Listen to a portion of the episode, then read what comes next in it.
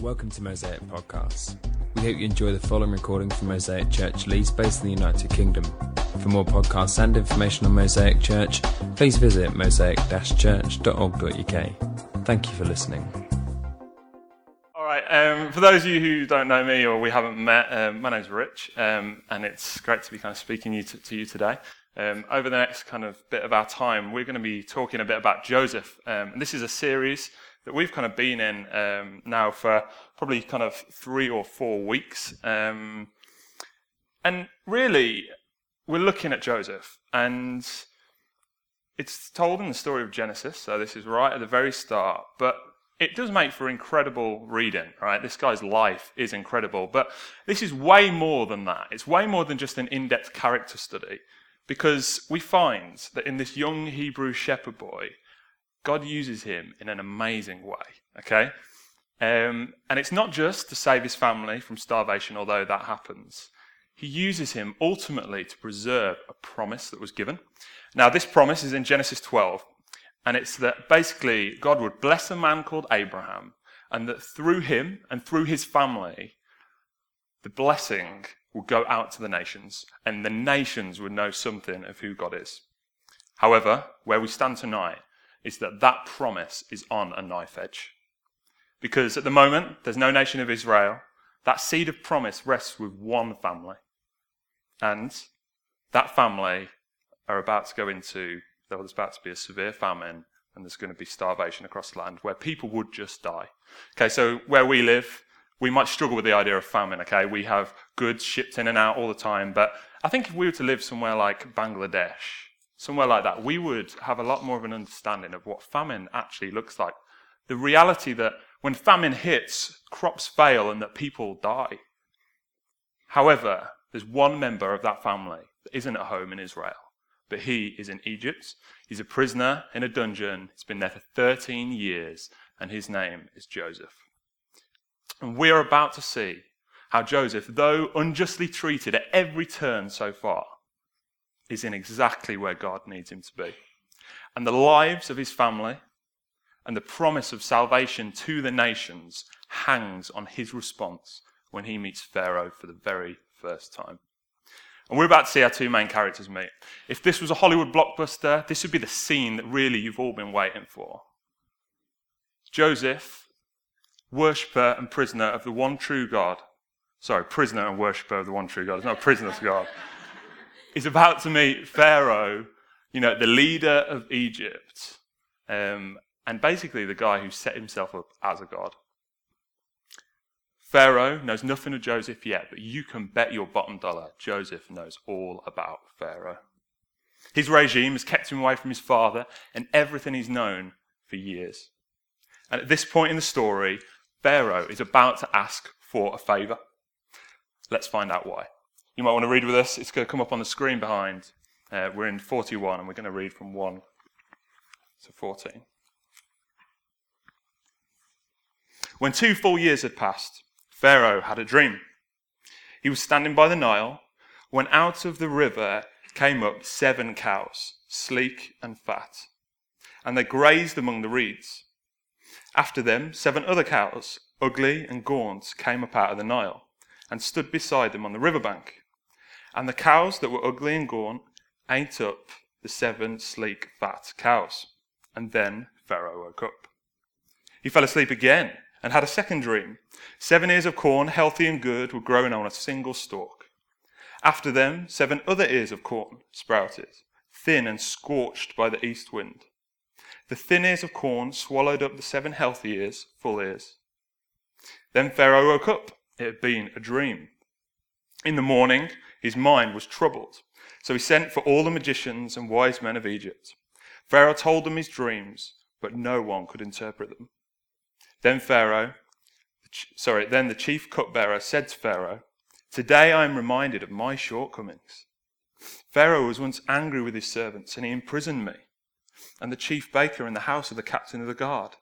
And each of us had a dream the same night, and each dream had its own meaning. Now, he, now a young Hebrew was there with us, a servant of the captain of the guard. We told him our dreams, and he interpreted them for us, giving each man the interpretation of his dream. and things turned out exactly as they interpreted and as he interpreted them to us. I was restored to my position, and the other man was impaled. So Sarah, Pharaoh sent for Joseph, and he was quickly brought from the dungeon. When he had shaved, changed his clothes, he came before Pharaoh.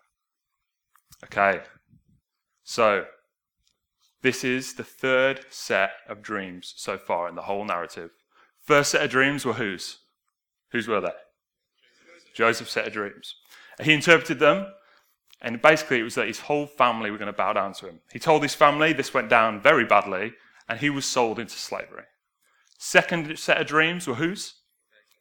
Well done for listening last week. They were the chief, they were cupbearer and the bakers. Again, Joseph interprets the dreams. It goes well for the cupbearer, not so well for the baker. And Joseph asks the cupbearer that he would remember him, and he doesn't, forgets all about him. And here are our third set. And it's all about cows eating cows and corn eating corn. You might think it's like the wildlife show after the watershed. I mean, it is a little bit weird when you think about it. But if we're honest, I think we can all relate to this. We've all had dreams before where you wake up in the morning, you just think, I would not like to have to tell that to anybody. You know, it's just weird. And, and this is that kind of dream. And Pharaoh, maybe unsurprisingly, he is worried about this. But it's way more, it's a way more practical reason than just these kind of cannibalistic cows. The Nile represented power, right? And years of bad crops would have basically meant the throne would have been weakened. And he's, fe- he's feeling like worried about this. So what does he do? Well, he calls for all the magicians and all the wise men. This is just a little window into the kind of power that this guy had. He calls, they come running, but no one can help. Next, in steps the ungrateful or maybe just forgetful cupbearer who says basically, I know a guy, and he tells a story of how he was helped. Verse 12 Now a young Hebrew was there with us, and a servant to the captain of the guard, and we told him our dreams, and he interpreted them for us. So, Pharaoh thinks he's found his answer in Joseph, and he wants some help. What's he going to do? Well, I want you to put yourself in Joseph's shoes for a second. If this had been your life up until now, okay, in brief, he's had a dream, he's been rejected by his family, he's been beaten, stripped, thrown in a pit, sold into slavery in a foreign land, falsely accused of rape, given no trial, finds himself in a dungeon, and he's forgotten about. Like, if that had been your life, what kind of desire would you have to serve someone like Pharaoh? Because that's what's being asked of him. Pharaoh wants an interpretation of the dream he's had. Joseph has a choice to make, okay? A choice that we face most days, that is to serve or not to serve. You know, even just this um, week, I heard a story of how there was this experiment done in London where they took a four year old and a six year old child, okay? They took them down to Oxford Street and they put them there and they kind of stepped back and they probably had cameras and stuff and they basically said, ask these children to ask for directions. And the social experiment was let's see kind of how long it takes before someone does something about this. So, four year old and a six year old, who wants to have a guess how long it took before somebody stopped and spoke to them? How many minutes? Three hours. Wow, that's a, yeah, you got a bad view of society there. Well, not quite three hours half an hour, 30 minutes went by. Four year old and a six year old on Oxford Street, walking around, asking for directions, everyone just charging past. They worked out that that basically means about 500 people had passed. 500 people, not bothered speaking to them, 500 people, not bothered to serve. And I wonder what comes to mind when you think of serving someone. Like, for some, I think it is associated with weakness. You know, why should I serve? I should like be served. Is that not the world's message? You know, why serve when you can be served? You know, people often live lives chasing wealth and power so that one day, like one day in the future, they can get to the place where no longer have to lift a finger, just be served. We see films about it all the time. But let me put to you that I actually believe that to serve somebody else is quite a powerful thing to do, that it's not a weak thing. And depending on your attitude and the way you serve will depend on how it's received. To serve someone without expectation of getting something back, with no conditions attached, is a statement of selflessness, of love, of respect. And it shows that person that you're really for them. In a relationship, it's like love in action. It's like making it real, it's demonstrating it. In a friendship, it could be giving up your time when you've just got other stuff to do to go and help that person. You know, uh, a friend of mine made this very real to me this week. Just on Thursday, I was driving home from work um, and I kind of felt the car, like it started to kind of handle a bit weirdly. I had radio one on, and like I couldn't really hear anything. I turned it off, and there was just this dull rumbling. It's like, and I was like, I know exactly what's happened here. So I pull over, it's getting dark. I pull over in Woodhouse, and I get out of the car, and my fears are realised. I've got a flat back tyre. As soon as I got out, the heavens opened, right? It started to absolutely pour down. This is the proof that God does have a sense of humor. And I was like, what am I going to do now? So I get my phone out and I ring a friend who was just a few cars in ahead. I say, Joey, can you come back? Can you help me? I've got a flat tire.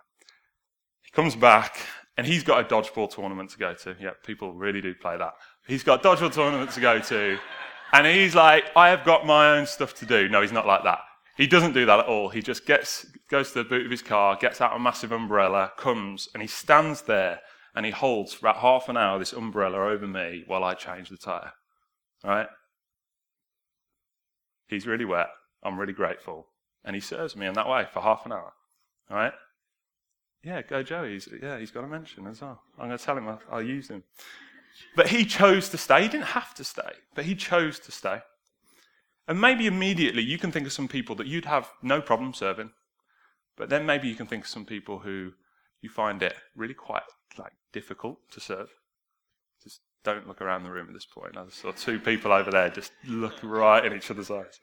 Um, but that is the reality of it, and that is Joseph's dilemma right here, right now.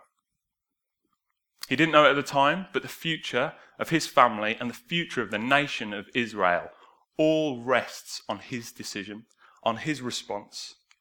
What's he going to do? Is he going to serve the guy who represents all that keeps him in slavery in Egypt? Well, I want to say this. There are three, I think, possible barriers, um, possible reasons that Joseph could have opted for that would have stopped him from serving. And I can be, think they're just as real for us today. So we're going to, to take a quick look at these.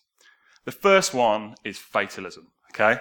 Joseph could have been fatalistic in his approach. Joseph could have thought, you know what? I'm probably going to die in prison. And there's nothing I can do to change my own circumstances. So why should I help you? I've been betrayed by my family. I've been almost murdered. I've been sold into slavery. I've been accused of things I haven't done. I've been left here to rot. Like, why should I help you, Pharaoh, on your throne? You've had a bad dream. I've had a bad life, my friends. You die. If I die, then you die. Life's been cruel. To, life's been cruel to me too. It's been. It will be cruel to you too. That could have been his approach.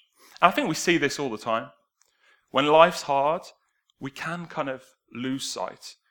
We can forget that God has a purpose in what He's doing. And in our circumstances, when we can't get perspective, we can just sit back, possibly, and nurse disappointment.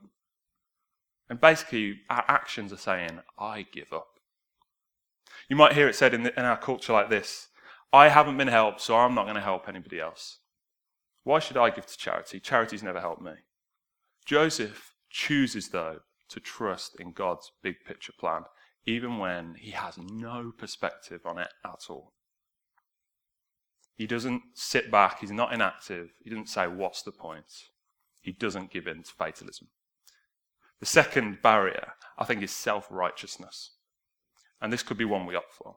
Joseph could have chose not to help out of a feeling of just, I am better, out of being self-righteous. He might think, you don't follow the one true God, Pharaoh. You're a wicked and vicious man. Why should I help you? You've had a bad dream good. You deserve it. Again, this is a common view in our culture. It's almost like the idea of karma. You've done bad things, well, bad things will happen to you. You've made your bed, so lie in it. These are all phrases we hear. In our culture, we see it. So a lot of people, why should I help an addict? Their decisions have got them there. Why should I help someone who's totally out of work? It's their own fault. I have got a nice family and a nice job, and things are going well for me because I have worked there to earn it. If they haven't, then that is up to them. And you know, I used to see this all of the time. And the thing that surprised me the most was, I think, my own reaction to it. Okay, let me explain. I used to um, work and live in Manchester, and the kind of area that I was in was charted around, it was like the top 10 most deprived areas in the UK while I was living there. And I would often spend a lot of my time, I would befriend, spend time with people who would often make decisions that were detrimental to their own circumstances. And they would do it time and time again. Often the story would be you would support someone, you would journey with someone, and as soon as you really feel like you're getting somewhere, bang, something would happen, then make a decision, and it would be back to square one. I'd spend like long hours working with a young person saying, for you to get a job is a good thing. I'd get the application form. I'd go around, I'll speak to the parents. I'd be like, who maybe don't even work themselves and be like, he needs this opportunity. Like, he needs this experience. This will be good for him. Like, let's support him in this. And you, you'd like help them fill it in. You'd do all the stuff. And then, like, the day before the interview, like, something had happened, and the next day they wouldn't even turn up. Like, they'd just make a decision not to bother. Or another occasion, we worked with a guy called Lee. Uh, he was 30 years old. He'd gradually had really his family, his job, everything stripped away by alcohol. And one day, like he, he came to us and he said, I really want to change my circumstances. And he says, I want to go to rehab, right? So we was like, okay, we're gonna, we're gonna, we're gonna do this with you. And every day for about a month, he would come into the office and he would make a phone call to rehab center and say, I'm still serious about this. Every day they wanted him to do that. Every day, come and ring. Every day, come and ring. Some days would be worse than others, but he would make sure he got through the door. And he would do it for a month. And we were like, yes. It even got to the point where the night before we meant to go, Sam, my friend, and the guy who's in the church, he said, like, I'm not going to leave this to chance. He said, Lee, me and you are having a sleepover, my friend. You are going to come to church with me. We're going to sleep there. We'll put a film on the big screen. Basically, Sam was like, I do not want the night before for something to happen to him going on bender and miss this opportunity. I'm not willing to have it. He said, said to his wife, I'm having a sleepover with Lee in the church. It's totally fine. Like, it's going to be great. And he did it. What happened? Well, we got Lee there. And we came back to Manchester. And I reckon it was two days later, he walks into the back of the church one Sunday. I think we got him there on the Friday. By the Sunday, walked in the back, and we all saw him, and our heads just dropped. And basically, he couldn't have a smoke and watch EastEnders when he wanted to, so he's like, I'm out there. He'd forgotten all the reasons why he wanted to be there, all that month's hard work, and he was back, back in Manchester, back into his old circumstances. And let me tell you, it would be painful and it would be frustrating. And a lot of people would say to me, There's the proof. What a waste of time. They say, if they're not willing to change their circumstances, why bother with them at all? Like, I wouldn't even speak to that guy again. And let me tell you, I think that view is just totally self righteous. Because it's basically saying you only deserve help if you're a good person. It assigns value to a person based on what they've done, not like just on who they are. And the reason that us as a team, we could go through that cycle with these guys over and over again is because we didn't consider ourselves better than them. Right? We didn't consider ourselves better than them. So you will never serve anybody when ultimately you're looking down on them. You'll never serve anybody in your life when really they know that you are looking down your nostrils at them. If that is the kind of the place, if that is how you see them. And I told you before, my biggest challenge in all of that was my own response to my friends when that would happen. You see, I would become self righteous to those people who were self righteous to my friends, to the people that I worked with. I would start looking down my nose at the people who looked down their nose at the people that I worked with. Does that make sense?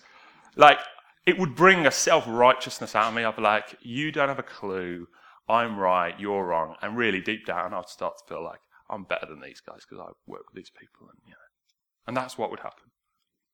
Guys, let me ask where in your lives are you tempted to be self righteous? And where could that be a barrier to you serving other people? You know, I'm not sure anything will kill a servant heart more than self righteousness. And we see Joseph doesn't give in to it. How do we know? Well, he serves Pharaoh. Let's have a look at how he does that. Does he do it out of self interest? Because I think this can be the third barrier, okay? he could have served him out of self interest. And it goes like this I'll help you, Pharaoh, but only in a way that in reality I'm the one who's getting helped. I'll be your dream interpreter so I can make myself invaluable to you so you need me around and that way I get out of prison. The thinking here is you scratch my back, I'll scratch yours. I do something for you, but only really if I get something in return.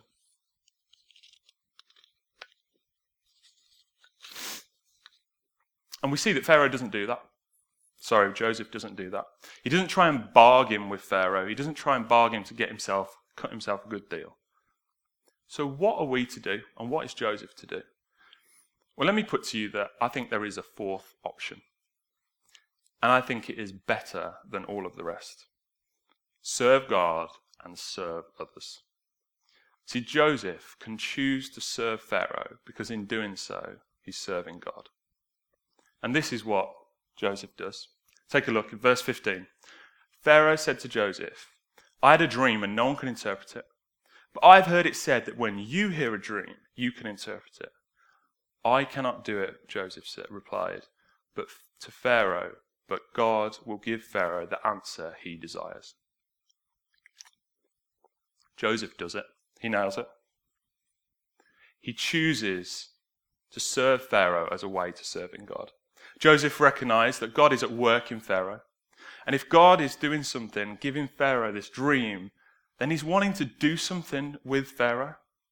And he is humble enough and obedient to God. And he says, I can't, but God can. See, Joseph sees that God loves Pharaoh and the people of Egypt, and he doesn't want them to die in this famine. Joseph trusts that God is bringing about his purposes and his plans through Pharaoh and through Egypt. What happens next in the story? Well, this is how it all plays out. Pharaoh tells Joseph the dream, Joseph interprets it. Both the skinny cows and the one and the healthy ones, both the good corn and the bad corn, they all represent the same thing. There's going to be seven years of plenty. We're talking abundance of crops. But that's going to be followed by seven years of absolutely devastating famine. Joseph interprets a dream. It basically leads to Pharaoh promoting Joseph out of the dungeon, out of the prison, and it becomes like prime minister. And he's the guy that is then put in charge of having a plan to feed everyone, both in Egypt and in the surrounding lands. You see, Joseph's choice to serve despite his circumstances means the promise of God to create a people for himself that would go on to bless the nations lives on. You see that? So, what do we see from Joseph's story? Well, it served God diligently, even when you're in the most difficult of times, the most difficult of places. Because through doing that, through that obedience, God will bring about his purposes on the earth. Easy to agree with in principle. But I want to ask the next question of what about when I just don't want to? What about when you just don't want to? What are we to do then? Well, I think your call to do it, isn't really enough. I think, you, you know, you'll find joy in it in the end. Honestly, I don't think that is enough either. How do we not just like white knuckle it? You know, when if you've ever been on a roller coaster and someone's persuaded you on and you like hate them, and this happened with my mum once, and she got on and she just like bit down and, and grabbed those bars and was like, no, sorry, that was the wrong noise. She was like, ah, that's she wasn't, yeah. Oh, but like, she she hated it. That is the point, okay? She white knuckled it. She did not want to be there. And to get through, like, she, like honestly, she had her eyes closed. She couldn't have enjoyed like any of it. How do we not serve like that? Because no one looks good like that like, we, how do you, even the person you're trying to serve, and we're like, oh, just don't bother. Seriously, like, it's painful for you, I can see. Like, how do we not serve in that way? Not do it through gritted teeth. And I think this is important because a lot of the time we will know to serve is a good idea. We, will, we won't just know it in principle. We might even know, believe that that is it's just true. And sometimes you might even want to want to. Does that make sense? You might even just, I like, I really want to want to, but the reality is, the desire is just not there. let me tell you kind of how this sometimes has worked out at home. Um, if there are stuff that I know that I should do around the house, okay, what do you think is going to get me off the couch to do it and serve Beth? Like, what is the thing? Is it to remember that I have a duty to do it and that just over six months ago, I stood up in front of a load of people like this and I, I said that I would serve her in that way, that I would honor her in every way. Is that going to get me off the couch? Well, it might, but I'll tell you from experience, it doesn't. the thing that's going to get me off the couch is remembering all that Beth really does for me and how much, like, I love her. That is the thing that's going to get me up off the couch, stop doing the things I want to be doing, and to do to serve her in that way. And that happens just every time, really. It's just really easy. Um, Sorry. I was looking at my wife, who was just laughing heavily. No, but I'm getting better at it, and that, that is kind of what happens. That is the better way to deal with it. And I want to suggest well, actually, no, let's go here first. What about in the workplace? What about when the person you know you've got to serve, you don't love like your wife? Definitely, hopefully not. Like, what about when that person, like, you've got to serve that person? And you, you don't love her in the same way. You don't love that person in the same way. Like, what is going to create that desire to serve them? Or, or what about the person that you live with? What about that person in your uni house that like plays the music really loud, even though they know you've got to be up early? I haven't lived in a uni house, but I've heard it happens a lot. And like, it's just so frustrating. Or that person at work that just ticks you off, that rubs you up the wrong way all the time. And you're like, I make so much effort, but every time, like, they just don't change. What is gonna create some kind of desire to like serve them? If you're a Christian here today, I want to suggest that this is what it's going to be. We need to remember that there was a time when we were enemies of God, when we were far from Him, and that He chose to serve us. He chose to serve us, like even when we were in that place by dying on the cross. Just take a look. Romans 5 says this. You see, at just the right time, when we were still powerless, Christ died for the ungodly. Very rarely will anyone die for a righteous person. Though for a good person someone might possibly dare to die, but God demonstrates his love for us in this. While we were still sinners, Christ died for us. You see, that time when you were so far from him, God chose to serve us in an act of the most extravagant love. Jesus wasn't fatalistic towards us. He didn't say, You've made your mess. Your brokenness is a result of your selfishness. I'm going to leave you there. You made your bed. You lie in it.